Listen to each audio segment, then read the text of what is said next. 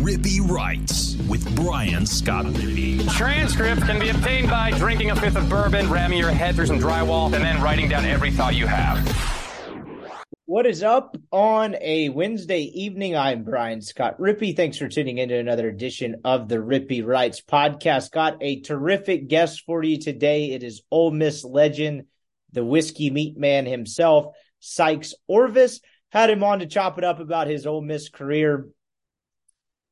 That first team that went to Omaha, what it was like watching as an alum, as Ole Miss won a national title last year, and some really awesome stories uh, in between. Sykes is a really, really super nice guy, and I really appreciate him doing this. But I really enjoyed reminiscing on uh, his career at Ole Miss, and which came at one of the most important times in the history of Ole Miss baseball. So uh, it's a great conversation. I think you'll enjoy it. A little disclaimer towards the end of the podcast, as Sykes I thought was telling two of his better stories. Um, the my the intro to the podcast just started playing on my laptop on two different occasions. Was it the Russians attacking my uh, laptop? Who knows? Could have been anyone. But I was I frantically tried to turn them off. Um, as Sykes is telling the story, I don't know if it shows up on the audio. It's hard to tell, but if it does, that's on me. Uh, I don't think it really affects or ruins anything, but just wanted to give you a heads up if you're driving in the car and all of a sudden 50 minutes of this podcast, my intro starts playing, it stops, and then about 90 seconds later starts playing again. Who knows? I could be getting hacked.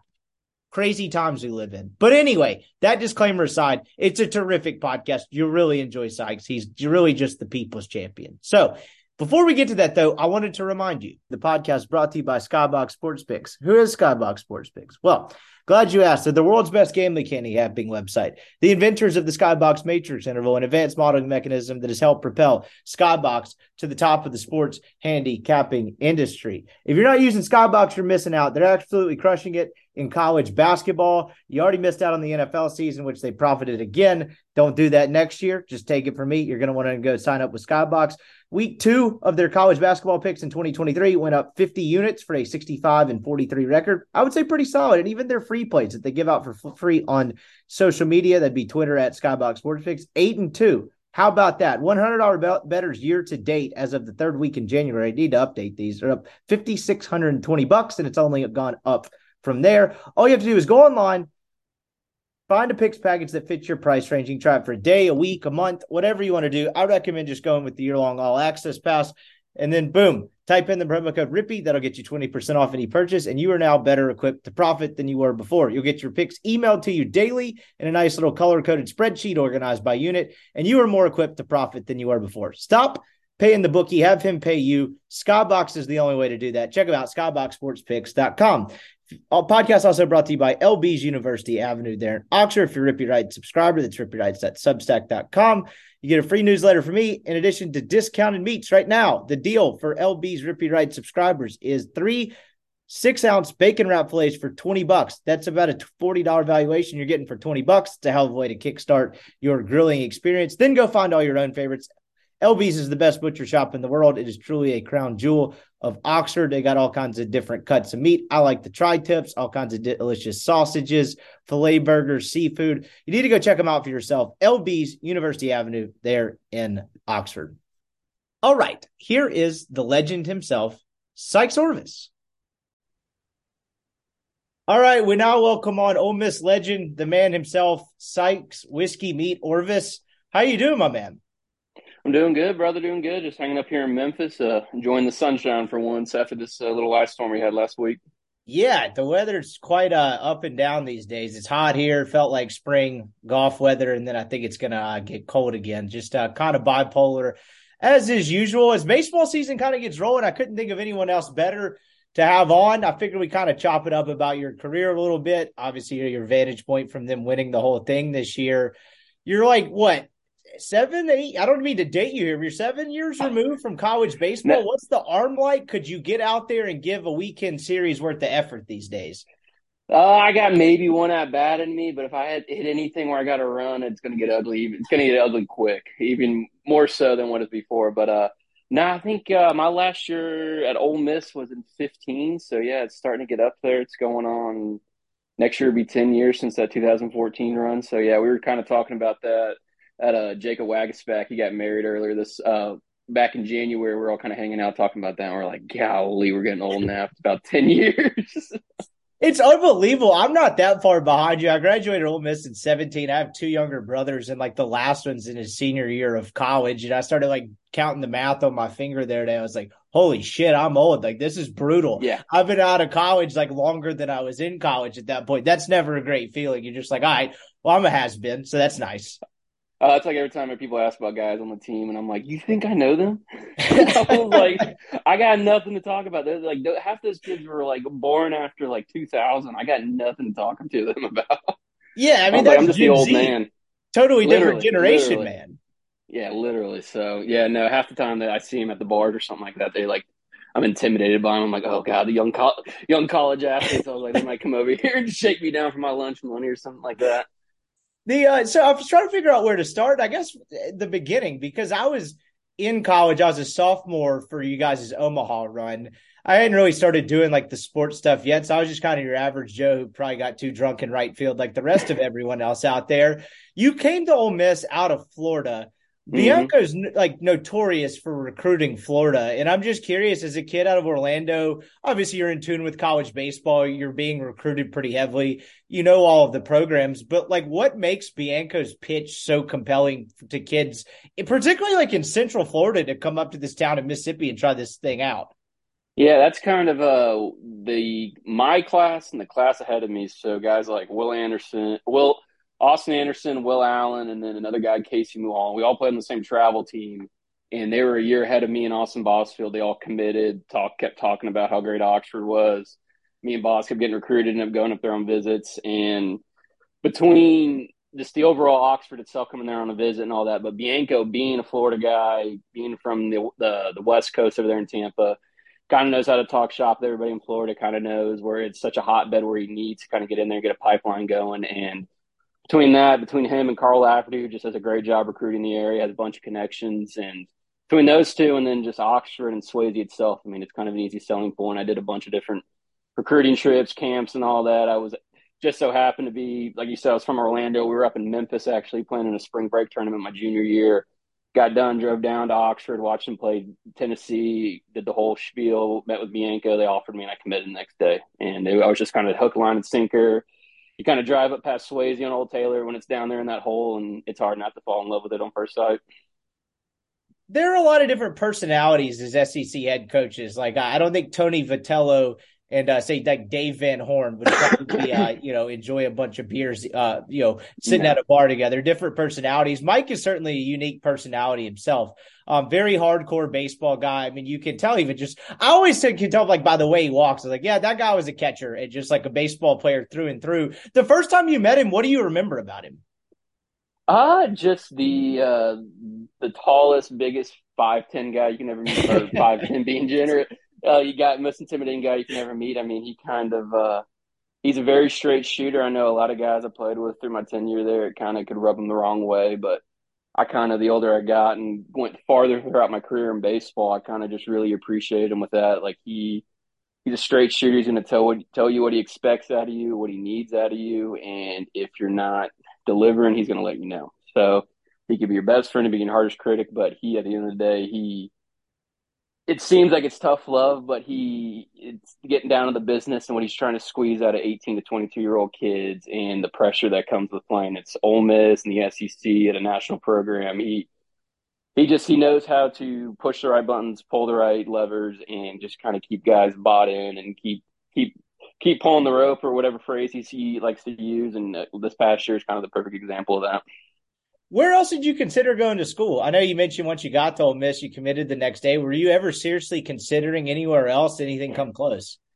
This is probably one of my favorite, like my buddies, guys who I played with at Ole Miss. It's funny. The two schools that it, I got recruited by, like um, most of those big Florida schools down there, like um, UF, Florida State, LSU, North Carolina, and all that. But it came down to Ole Miss and Miami for me, which is probably the two most polar opposites of programs and spots in the country that you could have gone to. But going up there and meeting with Mike Morris in his office, and he gives you that whole spiel, and he's got all the All Americans you can imagine on his back wall and national championships, and it's just it's that's pretty intimidating. But I don't know, just credit to uh, Swayze and Oxford. I mean, I mean, going down to Miami one on their visit was kind of wasn't thrown away, wasn't thrilled or anything like that, and then went to Oxford. And like I said, it was kind of one of those things where it was just hook, line, and sinker on the facility of the town and walking. out. I told people the story. Me and my little brother, we were walking into the stadium and we were behind a group of girls and they were wearing sundresses and cowboy boots. And then right there, me and my brother looked at me and goes, "Hey, you should take take uh, pretty serious about that." And then that's probably the best recruiting pitch that Ole Miss has in their back pocket. I know everybody listening is glad you chose Ole Miss, but uh, South Beach Sykes could have been a real problem. That could have been a real one man. Uh, yeah, instead of a mustache, we just had a nice like lined up beard and a big old gold chain and all that. It would have been, yeah. It's uh, Miami Dade Sykes would have been an issue.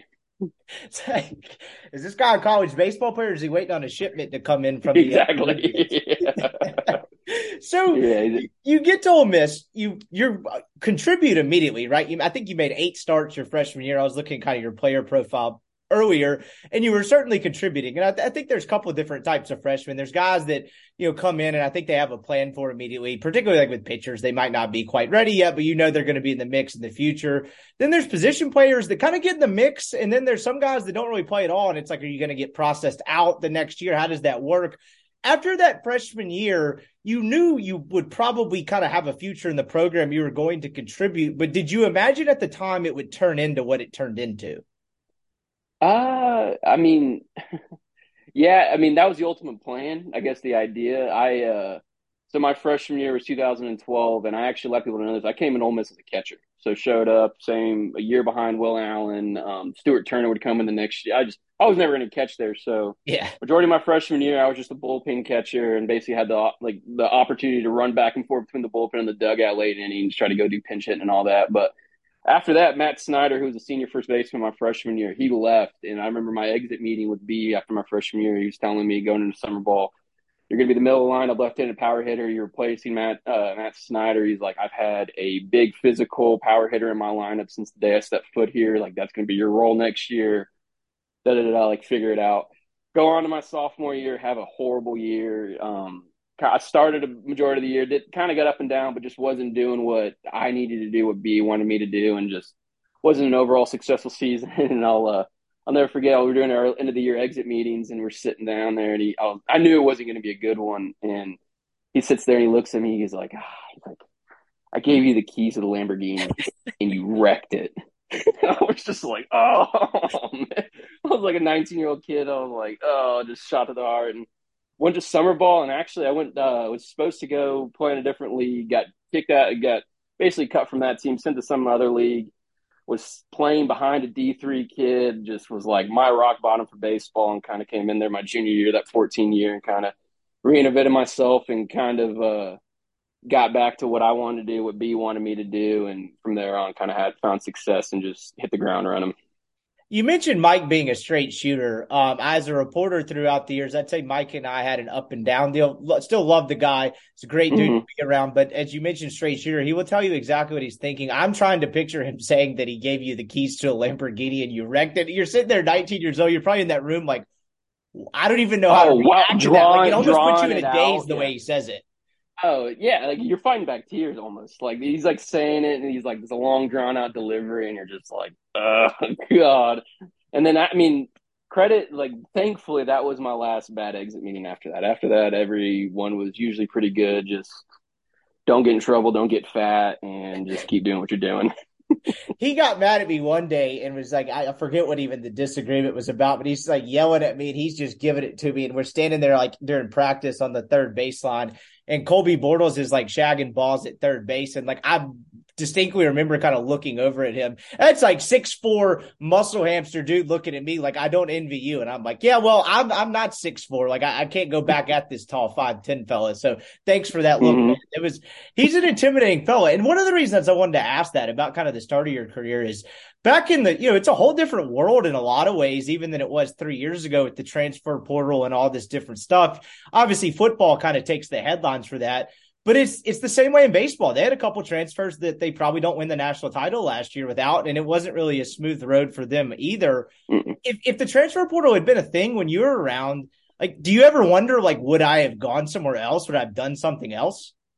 Nah, that I mean, it's a funny question. I mean, yeah, like after that sophomore year, I kind of didn't know what it was. They kind of left my scholarship up in the air coming into it. And I was like, am I going to get any money coming back? So, no, luckily I kind of leaving Oxford, leaving Ole Miss was never really on the plate for me. It was kind of just uh, I I guess probably my I hate to say like generation is like dated as that sounds. It's probably the last group of guys that like usually showed up and they just kind of wore yeah. it for the four years. You just wrote it out, is what it is. Unless you kind of jumped out early and went to a JUCO or something like that. But for the most part, guys just stuck around or just quit.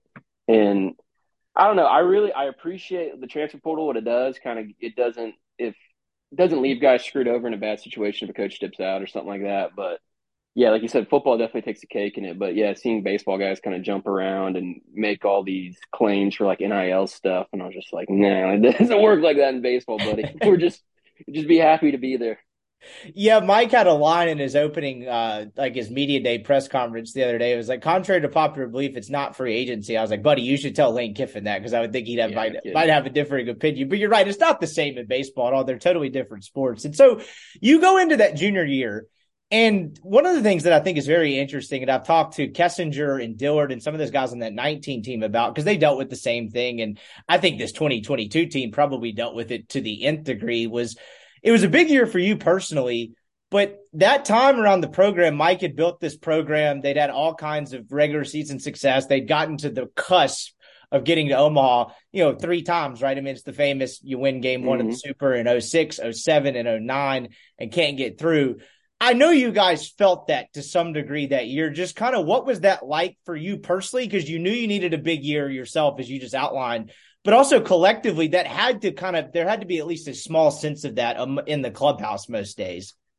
Oh yeah. I mean there was definitely we didn't run from the bad media or the stuff that was said about us. I mean a lot of the returning guys on that team didn't have good years before. I mean that 2013 year we got ranked up to like number four in the country. We were like 16 basically identical to this past year except yeah. we never figured it out. Turned it on both same story, both very super talented, bunch of really good rosters. Started out hot, wheels fell off during SEC play.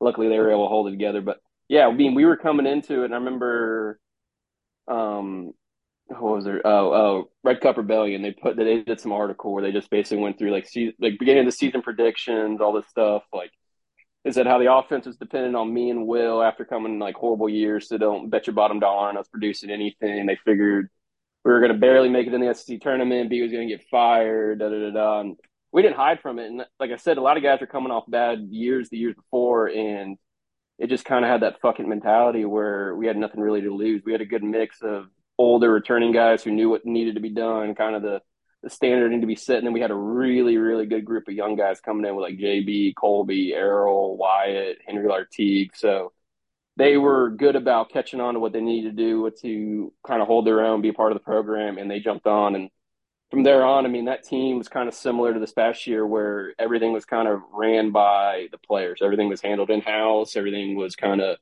behind doors. It didn't really need to be said. Everything was kind of people knew they needed to do, just stick to it and do what you're supposed to do, handle little things, and everything else would kind of fall in place. And yeah, that 14 year, we never really we didn't hit a skid like they did this past year. We were kind of good. All we had, I think we only lost three weekends all year, so we were kind of just rocking and rolling, and then just confident once we got into uh, uh, all the playoff stuff, just because we knew we really wanted. We had to do a good run for B and for ourselves, and just everything that the the shitty year that we went through before, and the that was the first year Ben Fleming showed up too, and he just decided that we were going to be a CrossFit team that fall and just put our dicks in the dirt every day he could. So the yeah, the sweat equity the sweat equity was put in, so we were ready to go. Yeah, and th- I was going to ask you that because you guys like I thought I went through that schedule earlier today, and I was like, did they get off to a bad start? I can't remember what happened that year. And y'all didn't really. Y'all got you lost two or three to South Carolina, and then you sweep, and then you got in a double header. In a double header, yeah, we we yeah, lost two out of three in a double header. I remember that. Was there ever a point in that year, like y'all didn't really bottom out like some of these other teams have to come back up or vice versa? But like, was there ever a point in that year, like, was there a breaking point where I'm like, oh shit, this might not happen? No, never. We, uh, I knew we were, we were looking good after we were playing Missouri. It was after we lost to South Carolina. We are playing the next weekend at home. Won that Friday night game, and then like the Saturday, we were getting ready to go stretch before batting practice, and I think back then B had a big rule with no cell phones in the locker room, and somebody got caught with a phone in the locker room, and he Oh, just Jesus. laid into us before the game. He was like, "You guys think you're entitled? You think you can do this, that? You haven't done anything," and basically just ripping into us for I got no good reason. I mean, he had a reason, but he just kind of went in a little heavy. And I remember we were running out there, and everybody was laughing about it, joking. We're like, we're like, all right, whatever. We'll run roll these guys today, and then he'll be maybe we can have our phones the next day. And then we just ended up rolling Missouri that whole weekend, swept them, and I think we got swept by Bama one weekend. And everybody was freaking out, and then we had probably one of our funner like Sunday fun days. Kind of got everything back on the roll, and then just I mean, whenever we lost, we bounced right back into it. That was the nice thing. I mean, I think we lost that series to LSU, and then just kicked the shit out of Kentucky the next weekend. It was just whenever we lost, we were good about bouncing back, and that kind of went on the whole, throughout the whole year. Y'all really had the perfect mix of older guys that had been around a while. You mentioned a lot of them coming off bad years. And then what you outlined earlier is I didn't even really think about it. There's been a lot of classes that have gotten a lot of pub in terms of Bianco's recruiting classes. That one that came in and joined y'all that year turned out to be pretty sick. I mean, from Errol to Lartigue and all those guys. I mean, it was pretty Henry nuts. didn't. That's, So you had a bunch of balance of guys that probably kind of knew their role, older dudes versus young guys that are just along for the ride, but y'all had enough veteran presence there to kind of set the expectation of like what this shit's about to be. Yes, that's kind of that's basically what it was. I mean, we had guys. I mean, from position players to pitchers, we had a good mix of like older guys who were just. We also at the time we still had Cliff Godwin, who just, if you, I mean, whatever the standard was, just add on like ten x that. Like if you had to be there an hour before, like before the game to do early hitting, be there two hours before. And he just kind of set that standard. The older guys, that was our third year having them. We knew what it was, and freshmen were just terrified as they always are and just picked up where we were and just didn't want to be the last guy. So they did a great job. They were kind of mouths closed, eyes wide open, and they just fit right back in. Yeah, we got lucky. I told everybody that year too that we went on that run. Henry and Brady Bramlett didn't play for us that year. Which is insane to think about given the Mm, careers they had after that. I mean, it shows Yeah. the depth at catcher and a lot of things, but y'all really were deep. I mean, even from guys all the way down to like Perdzak pinch hit, obviously probably one of the more famous Yep. hits in this history. That was one of the deeper teams ever. It was a lot of fun too. You guys had so a lot of fun personalities on that team and you know, you played on four teams and I know you like all of your teammates and all of that, but like there, like th- there's got to be some years that are different than others in terms of just team camaraderie. Like, if you ever played on a team like that where you had that many kind of personalities that were quite different but also gelled at the same time. No, that that uh that was like the weirdest bunch of like idiots ever. It was like a very mixed bag. So so you had like Chris I mean uh you had Chris Ellis who's like the Friday night starter, kind of mellow guy, and then you had Christian Trent who was just like a functioning idiot that would just bounce off the walls four hours before the game, take his Adderall, just start bumping Boosie and Webbie in the locker room for three hours straight, and then just come out and throw a gym. Then you had Sam Smith doing this. It just uh it's kind of guys from all over the place, and they just everybody mixed. Everybody had a lot of fun. I mean, I think we started that tradition of playing like tag before B's little meeting that year, and that started Yeah. with Jack guys just dicking around, running around, playing grab ass, chasing each other. And I do remember people making the joke when we were going on that run through the playoffs about wanting to keep the party going. Like that's how much fun we were having with each other. We want if we knew if we kept playing good, kept winning, we kept kept be got to stay as a team and kept it going. So we just we knew the better we played, the longer we all got to be together, and that's kind of what we were going for. You mentioned earlier, kind of you coming off the bad sophomore year. At what point for you personally, like throughout that year, like was there a certain point where like, okay, I'm good, like I got this shit, things are to work out here? Was there a moment, or did it just kind of gradually happen? Uh, Because you had an insane probably- year that year, and like it, I'm just you mentioned like how bad you felt going through that summer. I'm just curious, like juxtaposed to maybe how you the felt fall that that fall, yeah, that fall kind of just reinvented myself. I got into cage and kind of, who really helped me and kind of saved me that year was Stephen Head. I mean, I tell everybody that I got so lucky coming into Ole Miss. I had no idea who Stephen Head was. Stephen Head was the GA my freshman year. Remember B talking about him, and I was in the dugout after a couple other freshmen and one of our operations guy, and I was like, "Was Stephen Head any good?"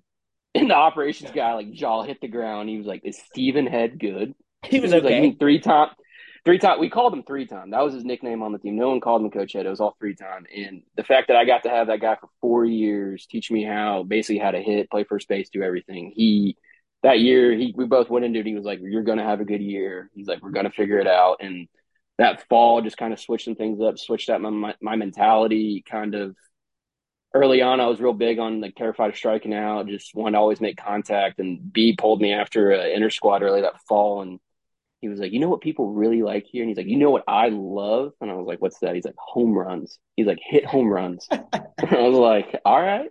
And then from there on, he was just like, "Hit hit the ball in the student section, just catch the ball at first base. If you do that for me, you play every day." And I was like, "All right, I got it." And that fall kind of just took on that mentality of I was going to be the big physical power hitter in the lineup and uh, kind of just made things a little more personal in the batter's box. Kind of just wasn't going to give up, give away ABs, and I just kind of had to figure out an approach and just grow up as a baseball player overall. And I don't know, just a little, little change in the times. Just had to grow up, and it all kind of luckily just kind of synced together and clicked on and off the field, and just kind of found my groove as college baseball gets more popular, you guys are really right in the midst of this, where ESPN starts their Watch ESPN thing, and you can now watch all of the games. I remember, I remember being a freshman in college and us trying to figure out, hey, how the hell do we watch this? I remember being at a, mm-hmm. a buddy's house off campus one time. It was like, can we illegally stream this? Are we really going to have to pay 50 bucks to go watch them play oh. UCF or whatever it was? Now it's more accessible and it's leading to more and more people that I know that don't even love, like, didn't like college baseball going into it. And then they watch the regional and super regional weekend. They're like, this shit's kind of awesome. This is electric. And so for you guys going into that postseason, like how different is it? I know this is like an obvious question, but like how different is kind of the pressure and everything else when you get into postseason when like, you know, baseball is a game that you have a lot of tomorrows. You can always go to the park the mm-hmm. next day, then all of a sudden two losses and you're done. How different is postseason baseball and college baseball? Uh, it's luckily it's very cliche answer. The SEC kind of prepares you for it. I mean, you play yeah. B calls of the, the the war of 30 games or whatever, where it's 30 battles and uh, I try to explain to people what it's like playing on a Friday night in the SEC. It's just it's a football game on a baseball field. The same kind of atmosphere, electricity. Everybody's fired up, and then once you get to Sunday, it's actually like a normal baseball game where everybody's kind of a little sore, and you're like, all right, we got to figure this out and play the game. So all that kind of prepares you for the playoffs. But it's um it's one of those things you know what it is, you know the pressure, and you know especially like when you're playing hosting a regional at Swayze when you got 10, 12,000 people out there, you kind of know what's going on you kind of just try to keep it simple. Go out there and do what you're supposed to do. Win, win at bats, win pitches, and if you go out there and do what you've been doing all year, you'll keep having the same success. If you try to, it's like I remember my freshman year, we went into that uh, that College Station regional. We all got uh, Mohawks. We're like, oh, that's to make the Omahawks. that's what's to get us to Omaha. that crap, that shit does not work. It's keep doing what you've been doing all year. If it ain't broke, don't fix it and just stick to it and just do what you're supposed to. And usually, if you do that, you're gonna have success. Do you ever have a moment freshman year where you're like, holy shit, there's a lot of people here? Yeah, Florida. We played UF my freshman year when they were number one, when they had like Mike Zunino. Uh, they basically had a major league team out there.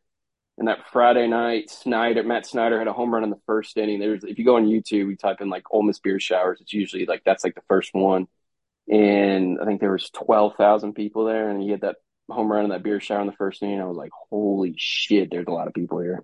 Like when the stadium's shaking, and you're like, "Oh, this is this is what they tell you on these recruiting trips. What it's all about." And it is. It, you can't beat it when Swayze starts rocking.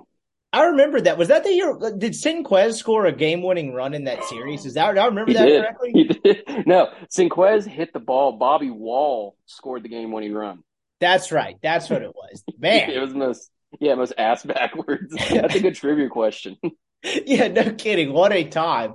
So you guys go to Lafayette that year, mm-hmm. get down. I, I, one of the things I've always I remember writing about this in 2019 where they were going to the whatever uh, Fayetteville Super that year and everyone talked about kind of the pressure and the postseason failures and all that. I remember being like, look, like Grae Kessinger was like nine years old when 06 and 07 happened. Like these guys don't yeah. like they don't remember that. For guys like you, like you didn't grow up in Mississippi. You didn't grow up like like fans who's like a diehard Ole Miss fan. How, did you guys feel that at all, or was it just kind of like, nah, this is not really anything because we you guys weren't associated with you know kind of the past scar tissue. Yeah, it, it's funny you say that. That's probably the first time I've been asked that. It was a weird so Ole Miss does a great job of doing recruiting out of state as well as in state. So that year, I want to say majority of the position players are out of state guys. Right, they're not and Mississippi kids. That's another. They're not Mississippi kids. So like we're not really thinking about it, and like every the only people that are talking about it are like either fans or like a few guys from like Jackson or something like that. They've been grew up going to games, and we didn't we didn't think much of it. But I I mean, I'll never forget the amount of crying people after we finally punched that last ticket in the, the ULL region, super regional. We were going to Omaha. Like the amount of people crying and saying like I've waited X amount of super regionals and game. I was just like, good God, you've been counting? That's you've been waiting that long.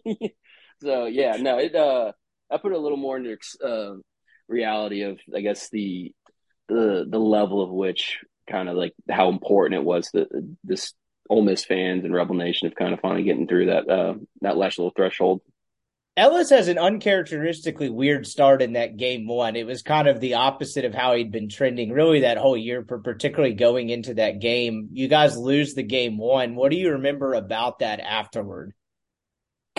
Uh, I remember how like that's still to this day probably the craziest like atmosphere I've ever played. Like three baseball games. I mean, they had that little rinky-dink stadium where it was all like aluminum bleachers, and their fans were like banging shovels and stuff like that on and their fans are like trying to like peek their heads in like our dugout and scream at us. So they uh that first game they kind of just got up on us and just their fans got into it and after that it was kind of we knew if we could basically we went to game three games we were going to win they had two really good starters and after that we could kind of get to them from there and we lost that first one and we were walking off the field and it's a funny story i've told it a couple times but uh i, I was behind uh i was I was coming by and uh, Carl Lafferty, the pitching coach, was like cracking up laughing. And I was like, usually they're not. The coaches are not laughing after you lose a game, especially a game one of a super regional. And he walked by and Laugh was laughing, and I was like, "What are you laughing at, man?" And he's like, "He's like our starting pitcher tomorrow." I was like, "What?" He goes, "Trent just walked by and just tapped his shoulders and looked at me." And I was like, "What?" He goes, "Don't worry, season's right here. I got it." And just walked off by him and that's just kind of that personality of Trent and that team. It was just like, all right, whatever. I guess uh, backs against the wall will make it interesting and just figure out a way. And then that game two, we kind of scrapped it out and got a couple big hits late. And then game three, kind of just the rest was history after that. I'm so glad you went there because that's actually what I was going to ask next. Is that Trent story is so legendary? I heard it a couple years after it happened. I talked to you for a story I think I wrote on like Perdzak a couple years ago. Mm-hmm about that hit. And like that's like so perfectly encapsulating a trend and really kind of the embodiment of that team a little bit, right? There's all that pressure and he's just walking by like seasons right here. I got this shit. Like that had to make you actually yeah. feel weirdly better after that, where it's like, oh we, worried. It was it was one of those like it's kind of like almost has been lucky the past probably ten years. I mean, Trent, you had uh Nikhazy, now Elliott. I mean, you have that Saturday left-handed starter where it's just like, all right, that's a win. We just got to figure out for game three what we're gonna do. That's fine. That's how we were that year. When you, I mean, Trent went undefeated that whole year. We knew we were going to win Saturday. We just offense just couldn't shit the bed, score a couple runs, play good defense, and he'll do the rest. And it, uh, yeah, he was just an anchor that whole year. I mean, between him, Trent, him, Chris Ellis, and Sam Smith. I mean, we had three really good starters, and we had a lot of faith and trust in them, and especially Trent. I mean, never a doubt when he's on the mound what made him so great because like he's almost just aloof to any sort of expectation or any sort of pressure like you make it sound like the guy could be in yankee stadium and he's like wait if we played here before what's the deal with this like why are there so many people here like what makes him function in those moments so well uh the beauty of it keeping it simple he knew he was good at he knew uh how to attack the zone and attack certain hitters and b had a good approach to um kind of how to go at him and he trusted his stuff and just filled it up. He threw strikes and was around the zone. And we knew when Trent was pitching, he was usually going to get a lot of action in the field. He threw a lot of strikes, and we played good defense about or behind him. And it was quick games. We loved it. He loved it, and he just he kind of figured out what he needed to do to have success and just hammered it. When Perdzak hits that, he's up to bat. You guys are like clinging to a one run lead that had been kind of a crazy game. You had to play at the plate, I think like a half inning or maybe an inning and a half before. You guys are right there on the cusp but to say that it was a uh, you had a ton of margin for error at that point would probably uh, be putting it mildly in terms of just absolutely no margin for error. What is the dugout like during that at bat and then afterward?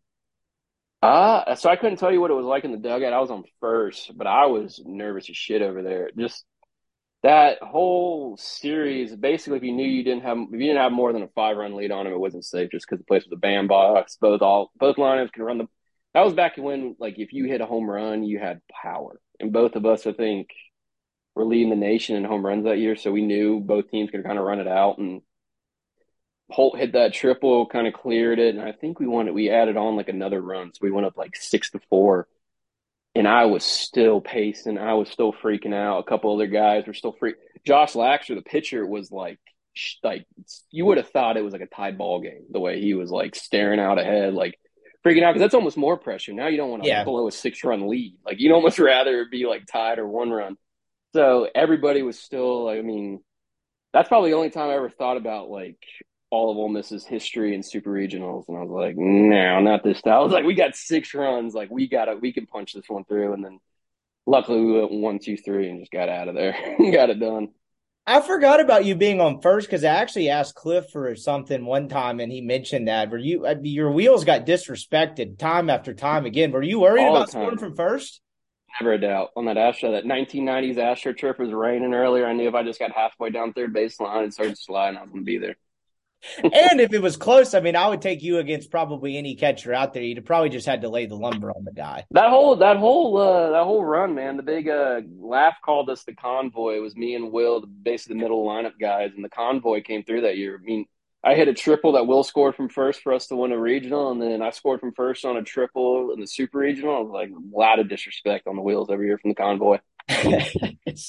you guys, you, you, make it to Omaha. You the the scene out in the after the game that night in Lafayette, as you described earlier, had to be pretty surreal. What was that like for you? I know you guys celebrated about as hard as you can celebrate at a holiday Inn, wherever the hell you're staying at in Lafayette, Louisiana. What was that night like for y'all?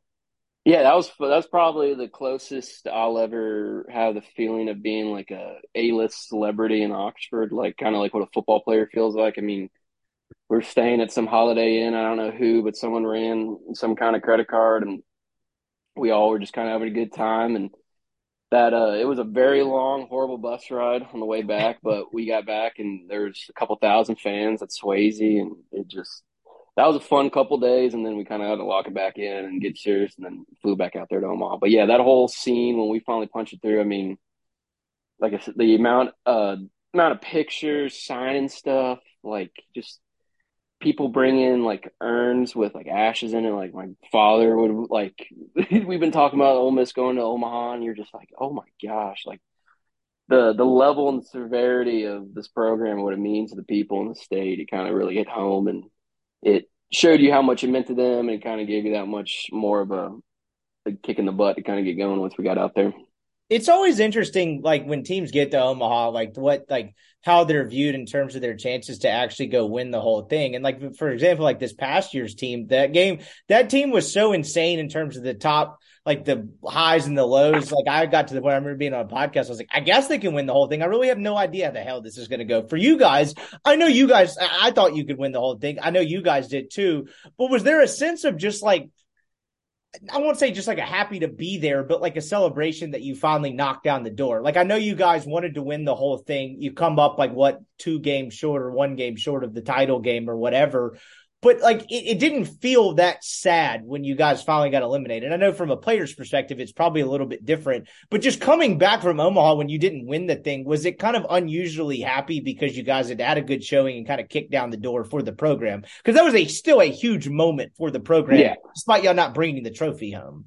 Yeah, we definitely wanted to win it. I mean, we knew we could win it. We ran into a buzzsaw of a really good Virginia team that year that we that beat us twice. I mean, what are, what are you going to do? They had like I think between that year and the next year, they had like five or six first rounders on it. So just, they won it the next year, if I'm not mistaken. They, yeah, they won. Yeah, they beat Vandy the next year. So it was one of those things. Like, is what it is. We wanted to win it, obviously, but yeah, definitely we.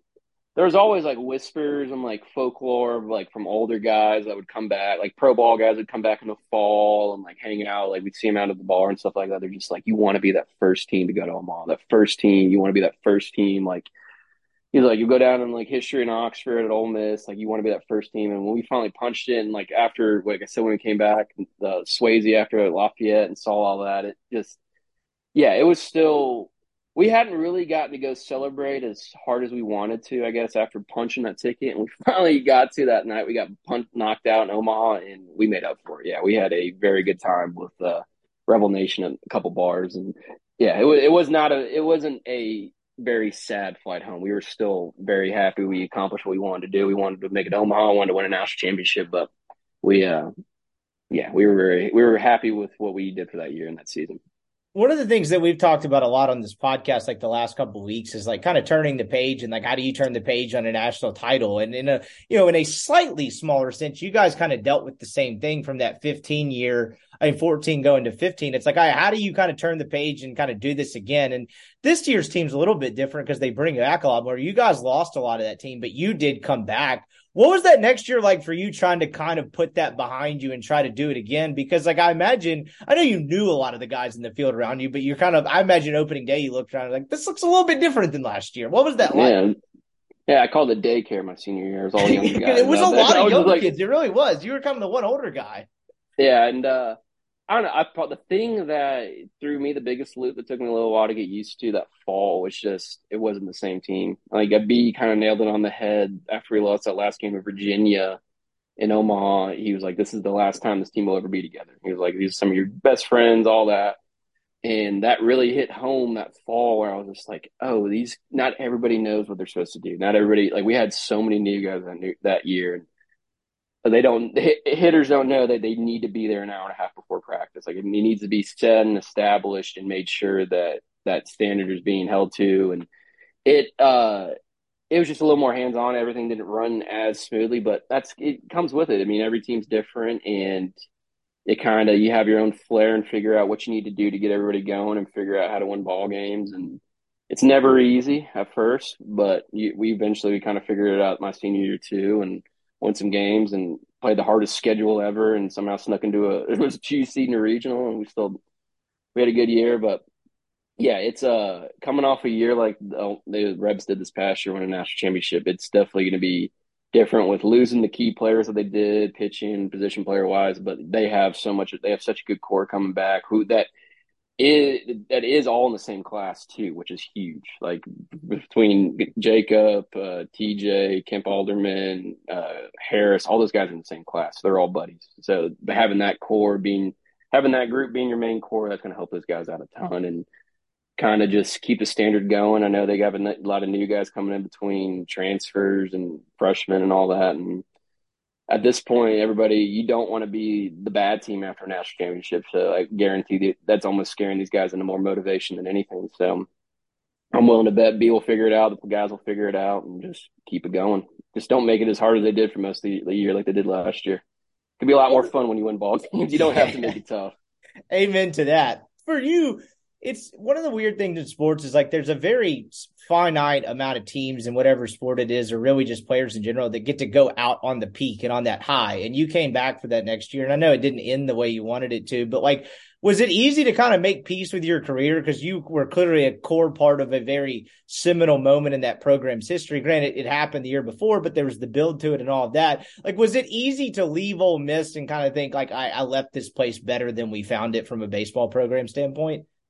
Yeah, I mean, my my dream my whole life growing up. I mean, obviously everybody wants to go be a major league baseball player and do all that, and obviously I wanted to go do that and pursue the next level when I got done playing. But from my original dream, my original memory of baseball was watching College World Series on, like an old tube TV, watching Cal State Fullerton play, and I was like, that's what I want to do. I want to go to the College World Series and getting able to accomplish that as a player, getting to play and then going a run that we did on the team that we did, and having just the the four years I got to have at Ole Miss. I mean, that's when football kind of got it going too, and basketball had a couple good runs, and I. uh I just, I mean, obviously I could have gotten drafted after my junior year, but I'm glad I was able to come back for my senior year and get to experience that. And I just, I wouldn't trade my four years at Ole Miss for anything in the world. Just the friends I got to meet, the connections, the memories, the I could have gone without the, the all the pounds I put on from just hanging out down there in the rib cage eating quesadillas and drinking Bud Lights. But I mean that's part of it. It's the learning curve. But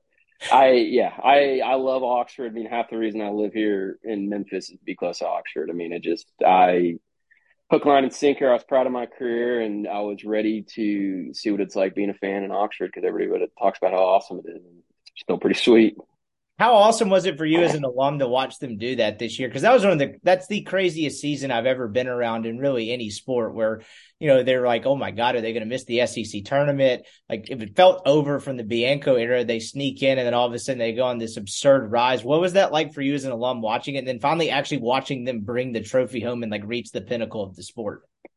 Yeah, no, that uh we used to always make like joke like inside jokes between all of us saying how like uh we were like we were the first and only team to go to Omaha. We can make all those jokes, and finally, the past couple years, we're like, all right, like we want to go again. Like I want to go as a fan. I want to punch that ticket. And with this group, the group of guys that got to do it after having the horrible, that was the thing that I, once they got in the playoffs, I wanted them to win the whole thing. I mean, the amount of, I mean, I go to a bunch of games down there, sit up there in the Diamond Club, and just everybody's a coach up there, and everybody has something to say. Everybody everybody likes to chirp. Everybody thinks B's pushing the wrong buttons, doing that, and kind of that. That's it was a weird. It was a mixed bag. Like I was very happy for the players. I mean, they got it done. They held through. They stuck it out and got it done. But I was so incredibly proud of Coach B and Laugh and Clem for those guys what they were able to hold through, stick together, get those players to kind of believe and stick through the year and kind of that. I mean, that was B's best coaching job ever, and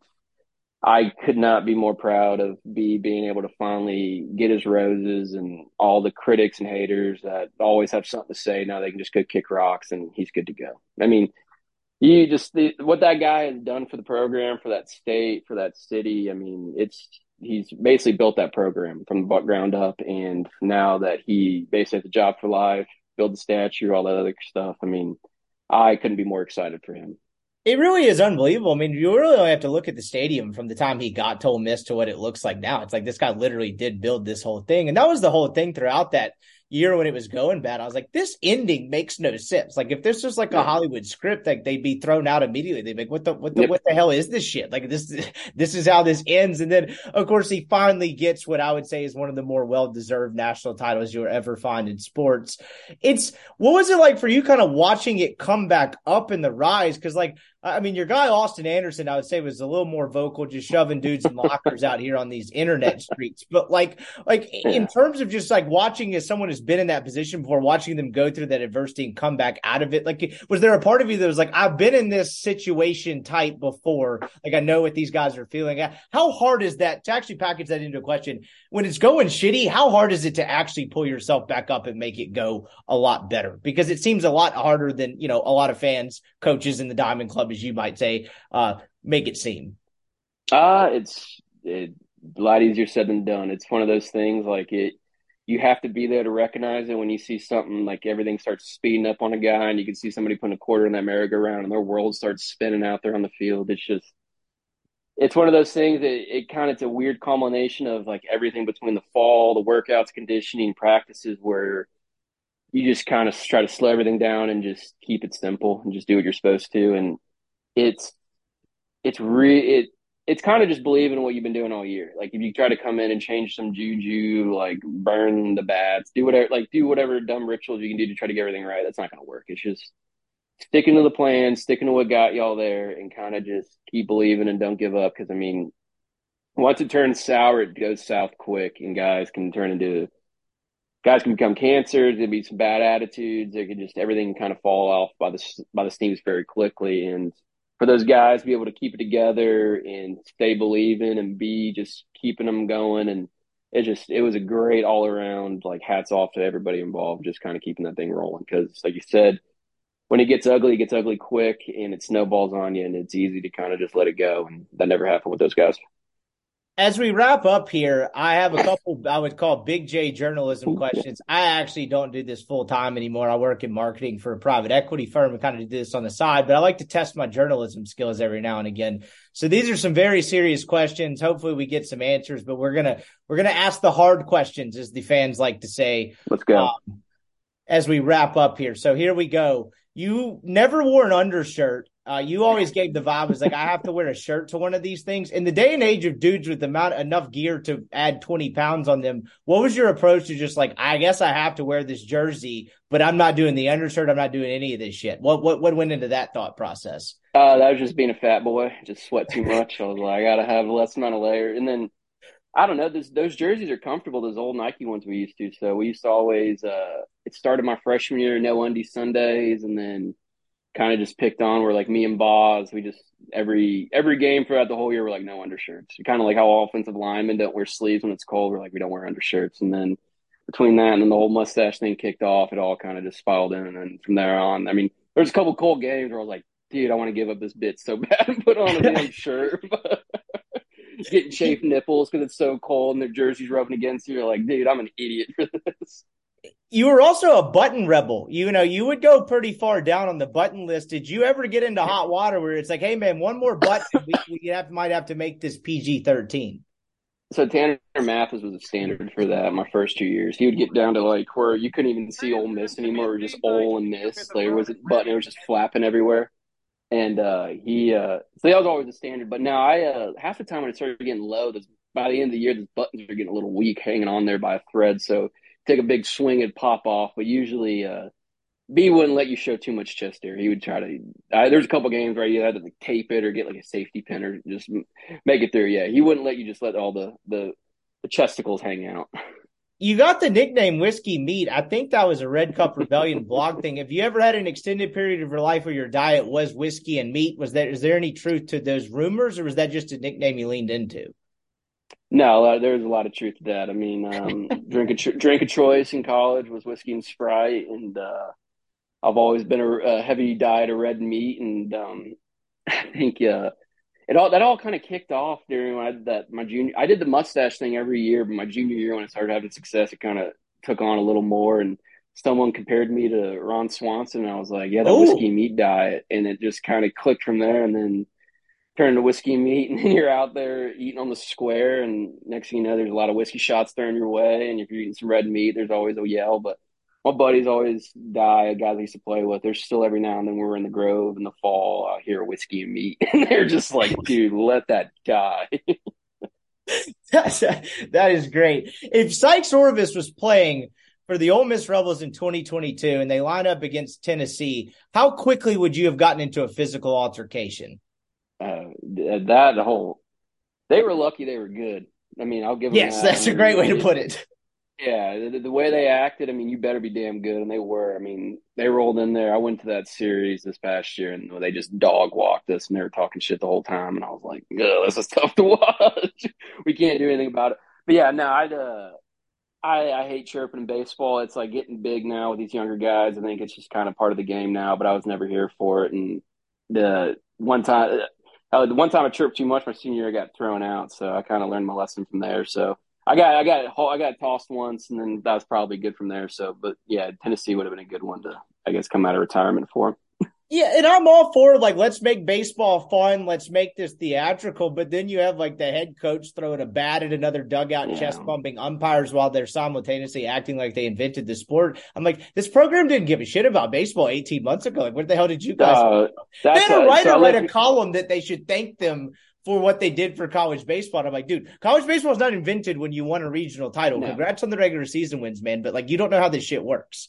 Oh, I got that here in Memphis. I mean, the, the amount of UT fans here, and all of a sudden they got UT Knox, they got UT baseball flags, and I was like, dude, y'all were a sweep every year when I played in college. Don't act like you guys are good or some like blue blood in baseball. Like, get out of here with that. Oh, like, I'm happy y'all should be good. I'm happy y'all are good, but yeah, don't you guys didn't invent the game. You mentioned getting thrown out. That was actually my, my it's 2015, your senior year, if I'm not mistaken. That was my actually my first year covering Ole Miss baseball full time. I missed all the fun. You got thrown out for coming off first base though. Well, give me the lead up into that because they were like, he came off first base. We have to eject him. Were you ready to go crack skulls or what actually happened there? Yeah, see, that's what makes me so mad. So it's a little culmination of things. So that umpire that threw me out the way it's it works. Florida, right? if I remember right, it was we were playing Florida, yeah. so I mean, I was a Florida guy. I had a bunch of family in there for that weekend. The way it works, your home plate umpire. The next game, you go to third base and you kind of rotate that way. So Friday night game, the home plate umpire was god awful. He was just he was getting jittery. The amount of fans was just quick on the trigger. Had a bunch of rabbit ears. Like if you said anything to him, he'd said something back, which is like the first sign of like an umpire doesn't know what he's doing. He's doing. Kind of, yeah. yeah, it's speeding up on him. And it was like a young guy So that it was the Saturday we were playing a doubleheader. It was like the third inning, and I was on second base. Tate Blackman's on first. Errol's hitting. We do a double steal. Ball's hit behind me, so I get to third base. Tate thinks they're coming to second base, so slides into their shortstop. It like doesn't mean to do it. Just a freshman, like wasn't trying to get anybody. And so I'm standing there at third with Clem, and I look over, and the shortstop is in Tate's face, and I start yelling at him like, "What do you think you're doing?" Like, there's obviously some cuss words added in there, but I'm like, "What do you think you're doing? Get out of there! Like, get away from him!"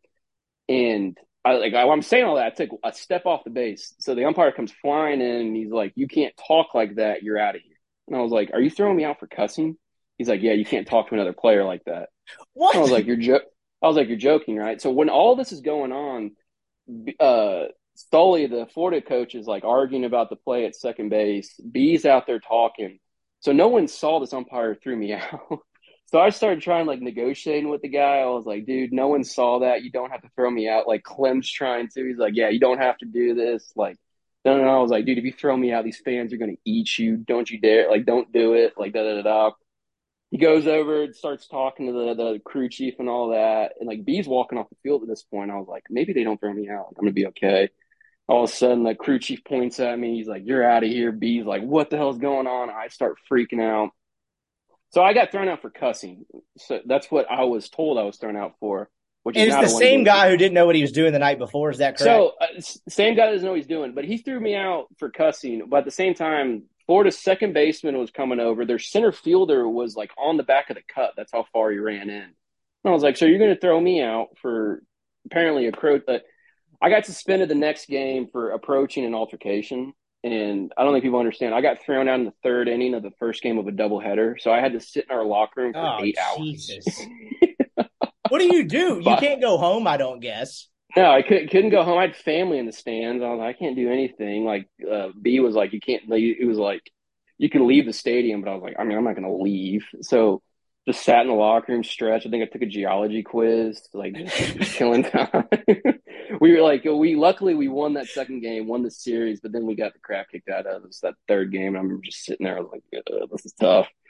But yeah, that was a yeah, that was a weird exchange. I remember going out there. We won that won the first game of the doubleheader, winning the series, and I ran out there on the field. I was all fired up. We just took a series from the number one team and high fiving everybody. And I see B coming up, and I'm like, oh shit, here it goes. And he like comes up and he's just like, um, he's like, hey, listen, he's like, I get it. Tate told me what happened. I, he's like, I saw it. I never explained it. Clem told me. He was like, I'm not mad at you, but he's like, I'm going to destroy you inside this locker room in front of everybody. And I was like, all right, whatever. Oh, I love like, this. So he gave you the heads up, kind of the wink, wink. Oh, dude, he even told me he was like, he's like, you're gonna be the first guy I've ever given because you know how he gets a shirt out, basically the game ball, the game shirt. He's like, you're gonna be the first guy I've ever given the shirt to that got thrown out. So I had two at bats that day. I went two for two with a three run home run and an RBI double. We won like five to two.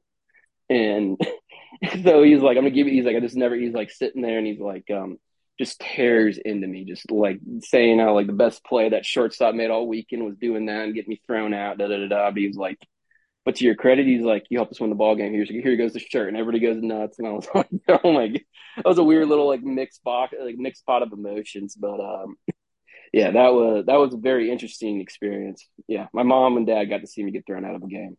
Wait, so he tears into you and then brings it back up to the peak where he's like, actually, you're getting the shirt. So he just pulled yeah. a fast one to everyone in the moment. That yeah. had to be pretty awesome. Yeah, I mean, we solve life. What we do here on this podcast is solve life's greatest conspiracies. Uh-huh. Clearly, you can't be thrown out for cussing. Look, I've never actually played a D one college athletic game, but I've sat close enough in a bunch of them that if if you get tossed for cussing, you probably just wouldn't have sports. That nerd probably had to find a technicality at the time because I remember in the press box, the way it was explained to us was he immediately left the base, and if you leave the base to kind of go instigate or whatever, you're thrown out. So that guy had to get that. Clearly, he found a technicality. So you think you're thrown out for cussing when in reality that door just threw the rule book at you is what yeah, happened. I I tell everybody that he told me you can't talk to another player like that. He never said you can't approach an oh altercation. Oh God, I, am t- like I'm saying I took a step off the base. Like he could have like yeah, because I remember you getting tossed before. Ever, nothing ever happened. You took like five steps happened. and you're out of the game before you even get in the guy's face. To yeah, everybody everybody was like, "What did you get?" Like I didn't even I didn't even really leave the base. So everybody was like, "What did you get thrown out for?" And Clem was like, "Tell the guy to get the fuck away from Tate." and that's what like yeah, that's told B and like it was like one of those things. Tate was a freshman. Long story with Tate too. Tate's from Orlando. Tate's the Yeah. youngest of four brothers. I played with or against like all of his older brothers, either like through like travel ball, high school, like everything. So I've known Tate since he was in like sixth grade, and like he just did a bonehead play, and these two guys got in his face, and I was like, and there was one of those like baseball is the biggest sport with fake muscles, and I was like, dude, get out of like get out of his face. You're just trying to scare a freshman like that. It just it set me up a wall, and I kind of got a little too hot and paid the price for it. But I got a cool story out of it. There's a cool picture of me getting thrown out and Clem holding me back, so that's about all I got out of it. I hope you frame it. Last two things before I let you go. Uh, this is a perfect question for you because I think the answer, if I asked any one of your other teammates throughout the career, the answer might be you, but you can't answer yourself. Teammate you at least want to fight. Uh, some of those Louisiana guys I played with, man, you don't mess with those Louisiana. Screw boys. loose down Uh, there. Yeah, screw loose them, or I'll give you a sleeper pick, Matt Denny, J- Jackson So, Academy. Pride. fellow Jackson Academy alum, I actually ran into you guys at dinner not too long ago, which Yes, kind of yes, that's moment. right. I was like, oh shit, I got to have Sikes on the podcast. so he, So- low key just savage? Dude, Denny's a brick shit house, dude. He showed up as a freshman with that, like, he's got that barrel keg. He's got like a six pack, but it's like a gut. It's the weirdest thing. I mean, now he's like, he's all jacked now, but back then he was just a barrel keg. And he showed up, he was the strongest guy on the team. And we were roommates my senior year. I mean, as always, you get a little drunk from the square and you come back and you got to wrestle for some stupid reason. And he used to ragdoll my ass. And I was like, dude, Oh. don't ever, don't ever piss. Like, and like to the point where like I'm trying and he's still getting me. And I'm like, Jesus, Denny's strong. yeah, Damn, Denny see- or any of the, yeah. Sikes Orvis just confirming the theory. The MIS breeds the toughest breed of citizen there is out there. I'm thankful we got that in. The last thing I had to ask you about, because I'm weirdly fascinated by this, you go in, you, you get, uh, you leave the next year, you try your hand, um, at, you know, minor league baseball. I, I think one of the craziest things ever is like people don't necessarily realize like how actually bad minor league baseball sucks. Did you ever a moment where you're like, holy shit, this, this shit sucks. Like I need to Oh, do dude. something else. So my roommate, um, my roommate played at North Carolina, Landon Lassiter, good buddy of mine. And so I'm coming from Ole Miss. He's coming from North Carolina. We get drafted and we get shipped straight to Phoenix. They're doing all this like just infill stuff. They post your lineups of like where you're getting shipped to, and we're getting shipped to Montana. We're going to Montana for the summer, which is sweet. I was like, sweet, we're going out there. Dude, we had every our shortest bus ride was eight hours. We Oh were just we were going Shortest. we had a shortest. We had a bus ride from Grand Junction, Colorado, back to Montana. It was 16 hours. I got drunk and hungover on the same bus ride. So you, it's like What a mix of that. pee? There's probably only one bathroom in that sucker. That could One that could be a real dude. problem. And those, oh, and their short season lineups are extended. It's like a 35 man roster. So there's no single Oh. seat. So everybody's like doubled up. But you got like that. You're playing these, like, you go from playing them like Swayze, Dudy Noble, the box, like, these like basically this like you got major league stadiums, like some AAA stadiums, and then like SEC stadiums. And now you're in short season Montana playing in like the Pioneer League, and you're taking showers and like the water's standing up like a past your ankles, and your your pregame and postgame spread. Like that's what people understand. They ask me about the food. The pregame spread is either like cold like lunch meat and peanut butter and jellies, and like your postgame spread is usually like leftover concession stand food. It's like you It's do that, awful. you memorize. It's awful. You memorize where every like Applebee's or Buffalo Wild Wings are in every town because they're the only places that are open after games, and you go hammer half off apps and two dollar Long Island iced teas, and just kind of lick your wounds and just bounce from town to town. It's it's fun. It's one of those things like it was as shitty as everybody made it out to sound, and you just you still want to throw your hat in it and go chase that dream. And you're still playing professional baseball. The the baseball part of it's fun, but everything around it, you're trying to be a professional athlete, and you make like four hundred dollars every two weeks, and you're just like, how am I supposed to buy groceries or not eat off like the dollar menu? So all that makes it tough, but um, yeah, it was one of those things that just you go from flying and like the university jets to like SEC games to like taking like just shitty bus rides, and you're just it is it's a significant. You don't get back to that level until you get to the bigs. That's what people don't understand how well we have it in the SEC. I remember one day I was an intern at the Clarion Ledger and Dansby Swanson was in double A and my job was to go follow him around all day and write a story on him, which did not go that great because Dansby Swanson looking at a kid that looks like he's 12 years old. I mean, you got a nice beard. I've been working on the same one since I got out of the womb, trying to follow him around, but they win the game or whatever and they're all like partying in the locker room. Like, is this guy ever going to come out and talk? And they're like, look, they brought real food in there. There's booze in there. I think they're going to hang out as long as possible because this is about as good as they've gotten in a while. I was like, oh shit, oh. this is not great. I mean, do you, oh, you... guy, uh, Sean Johnson, I had him on the podcast in December because he's a long drive guy now. Dude, yes, yes. He had some king. absurd stories about indie ball. He was on two indie ball teams that folded mid-season. He was like, well, I guess our season's oh. done. I mean, it's insane. Did you miss your window as a long drive guy? I, I knew I knew Sean John was long. So Sean, uh, that indie ball league he played in, I played in that league too, and kind of helped connect some dot. Like when I was on my way out playing ball and helping get out there. But yeah, no, uh, I still follow Sean John on all the Instagram and all that, and he's just mashing balls like 430 yards. He's living my dream. It's I am a weekend warrior and golfer, and I watch him do that. and I'm like, geez, I want that. it's a wild story how he got connected into that. He had some incredible indie ball stories. I, I mean, I, I got to notice last thing. If anyone thinks the Sikes Orvis whiskey meets a facade, I think we got a, uh, a, a, a quarter zip with no undershirt. Your team, no undershirt for life. Oh, dude, I get I run hot, man. I gotta kind of run hot. I'm a Florida boy. It's usually like flip flops and the least amount of clothing I have on. Yeah, I uh, my mom gives me hell about it. I'm I'm bad about letting my chest run down a little too much. I was sitting there, I was like, I probably should zip it up a little bit, but hey, why not? I had a couple beers before this, so I'm, running, I'm getting a little hot. It's an it's an audio only podcast, which is a goddamn shame because it's just a beautiful sight to see. I'll let you get That's back right. to your beers, my man. This was so much fun. I really appreciate the time. Ole Miss legend, Sikes. Be well, my friend. We'll do this again sometime. Thank you, brother. It's always fun. And that was Sikes Orvis. Really, really appreciate his time and his willingness to uh, come on the pod and talk about his Ole Miss career. Great dude. As I keep saying, Ole Miss legend. Really enjoyed it. We'll back for you with one more show this week, I think, if the guest lines up. But uh, a lot of stuff coming down the pipe. College baseball season coming around the corner. Some content with me and Colin uh, coming down the loop here soon. So uh, stay tuned. Thanks for listening to this podcast. Always, I really appreciate it. We'll catch you again here soon.